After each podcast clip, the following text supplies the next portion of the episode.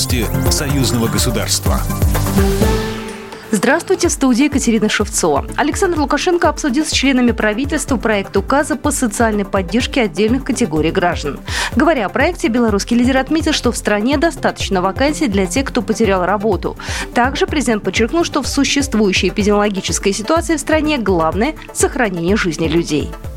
Все эти показатели, ковидовские и даже пневмонийные, сколько у нас там вчера было, сколько сегодня, какая динамика, это все уйдет, это все забудут. А вот погибших людей, которых мы могли спасти, но не спасли, это останется. Железно надо требовать от Минздрава и врачей сохранения жизни людей. И я это беру на серьезный контроль. Президент Беларуси напомнил, что в стране был выбран такой метод борьбы с распространением инфекции, чтобы при сохранении жизни и здоровья людей продолжать экономическую деятельность. Страны СНГ адекватно и своевременно реагируют на пандемию коронавируса. Об этом заявил журналистам глава МИД Российской Федерации Сергей Лавров по итогам заседания Совета министров иностранных дел стран СНГ в формате видеоконференции.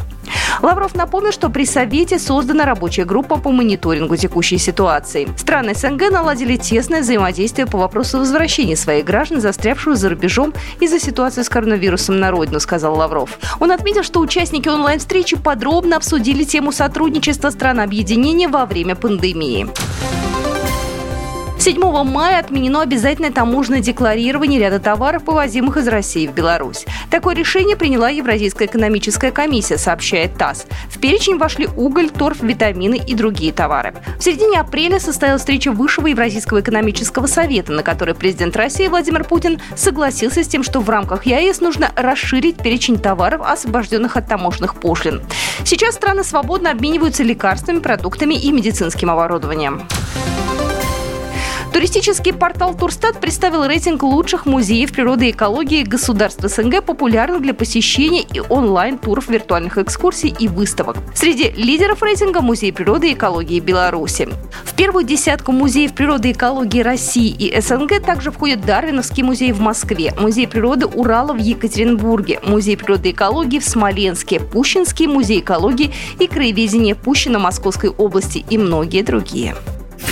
Программа произведена по заказу телерадиовещательной организации Союзного государства. По вопросу размещения рекламы на телеканале «Белрос» звоните по телефону в России 495 637 65 22. В Беларуси плюс 375 44 759 37 76.